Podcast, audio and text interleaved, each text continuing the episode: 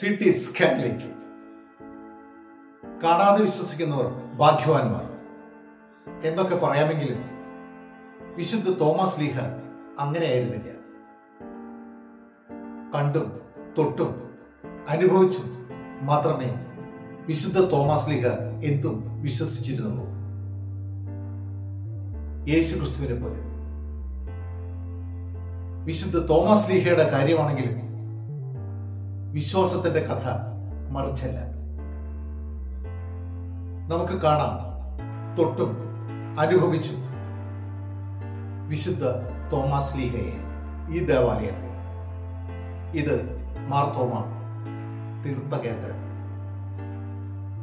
ഈ കാണുന്നതാണ് കൊടുങ്ങല്ലൂരിലെ അഴിക്കോടിലെ മാർത്തോമ പള്ളിയും തീർത്ഥകേന്ദ്രവും. കൊടുങ്ങല്ലൂരിൽ നിന്ന് അഴിക്കോട് ജെട്ടിയിലേക്ക് ബസ് മാർഗവും മുനമ്പം അഴിമുഖത്തു നിന്ന് ജങ്കാർ മാർഗവും സന്ദർശകർക്ക് ഈ തീർത്ഥകേന്ദ്രത്തിൽ എത്താവുന്നതാണ്. മുനമ്പത്തു നിന്ന് ജങ്കാർ കായലോളങ്ങളിലൂടെ ഇഴയുമ്പോൾ സന്ദർശകരുടെ ഓർമ്മകളും ഒപ്പമിഴയുന്നു എ ഡി അമ്പത്തിരണ്ടിന്റെ കാലാകൃതി അന്നാണത്രേ വിശുദ്ധ തോമസ് ലീഹ പഴയകാല മുസ്ലിസ് പട്ടണമായ ഇന്നത്തെ കൊടുങ്ങല്ലൂരിൽ കാലുകുത്തിയത്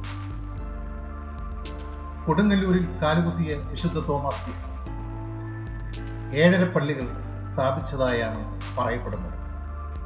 മാല്യങ്കര കൊല്ലം നിരണം നിരക്കൽ പൊക്കമംഗൽ കൊട്ടക്കാവ് പാലയൂർ പിന്നെ കേരളത്തിന്റെയും തമിഴ്നാടിന്റെയും അതിർത്തി തിരുവിതാംകൂട് എന്നിടത്ത് ഒരു പള്ളി കൂടെ സ്ഥാപിച്ചെന്നും പറയപ്പെടുന്നു.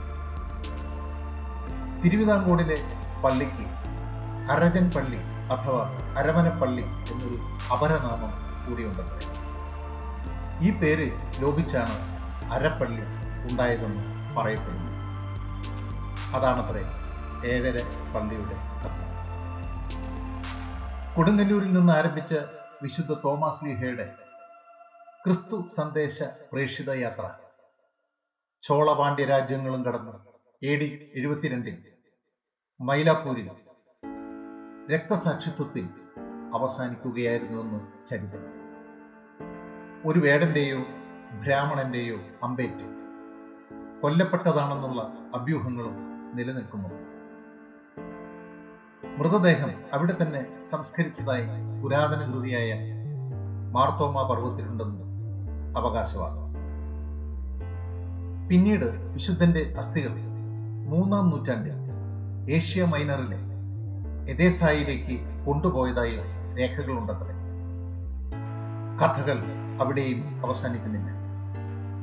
ആയിരത്തി ഒരുന്നൂറ്റി നാൽപ്പത്തി ഒന്നിൽ വിശുദ്ധന്റെ അസ്ഥികൾ മെഡിറ്ററേനിയൻ തീരത്തുള്ള ക്യൂസ് ദ്വീപിലേക്ക് കൊണ്ടുപോയതായി പിന്നീട് ആയിരത്തി ഇരുന്നൂറ്റി അമ്പത്തി എട്ടിൽ ഇറ്റലിയിലെ കിഴക്കേ തീരത്തുള്ള ഓർദോണ പട്ടണത്തിലേക്കും മാറ്റിയതായി ക്രൈസ്തവ വൃത്തങ്ങൾ അവകാശപ്പെടുന്നു.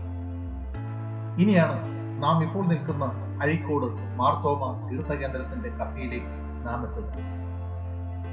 ആയിരത്തി തൊള്ളായിരത്തി അമ്പത്തി മൂന്ന് ഡിസംബർ ആറിന് അക്കാലത്തെ പൗരത്യ തിരുസംഘത്തിന്റെ അധ്യക്ഷനായിരുന്ന യൂജിൻ കാർഡിനൽ ടിസറായ വിശുദ്ധന്റെ വലതുകരത്തിന്റെ ഒരു അസ്ഥികഷ്ണത്തിന്റെ തിരുശേഷിപ്പുമായി കേരളത്തിലെത്തിയത്രേ.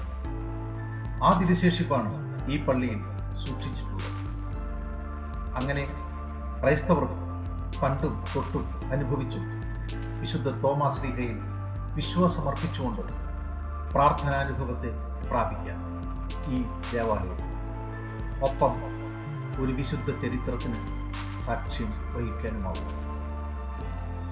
യേശുദേവന്റെ മുറിവുകളുടെ സ്പർശമേറ്റ വിശുദ്ധ തോമാസ് ലീഹയുടെ വലതുകരത്തിന്റെ തിരിശേഷിപ്പിൽ ശരണം പ്രാപിച്ച് ഇവിടെ എത്തുന്ന ഭക്തർക്കും വിശ്വാസികൾക്കും ചരിത്രാന്വേഷികൾക്കും കയ്യും കണക്കും. വിശുദ്ധ മാർ തോമസ് ലീഹായുടെ ഭാരത പ്രവേശനത്തിന്റെ ഓർമ്മ പുതുക്കുന്നതിനും വിശ്വാസ പ്രഖ്യാപനം പുതുക്കുന്നതിനുമായി എല്ലാ വർഷവും നവംബർ ഇരുപത്തിയൊന്ന് കഴിഞ്ഞ് വരുന്ന ഞായറാഴ്ചയാണ് ഇവിടുത്തെ തിരുനാൾ ആഘോഷിക്കുന്നത്.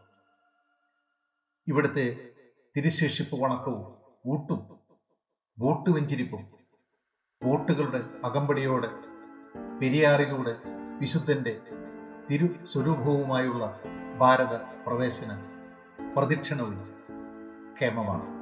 മാർത്തോമ തീർത്ഥകേന്ദ്രത്തിലെ വിശുദ്ധ തോമാസ് ലീഹയുടെ കഥകൾ ഇവിടെ അവസാനിക്കുന്നു. നന്ദി നമസ്കാരം.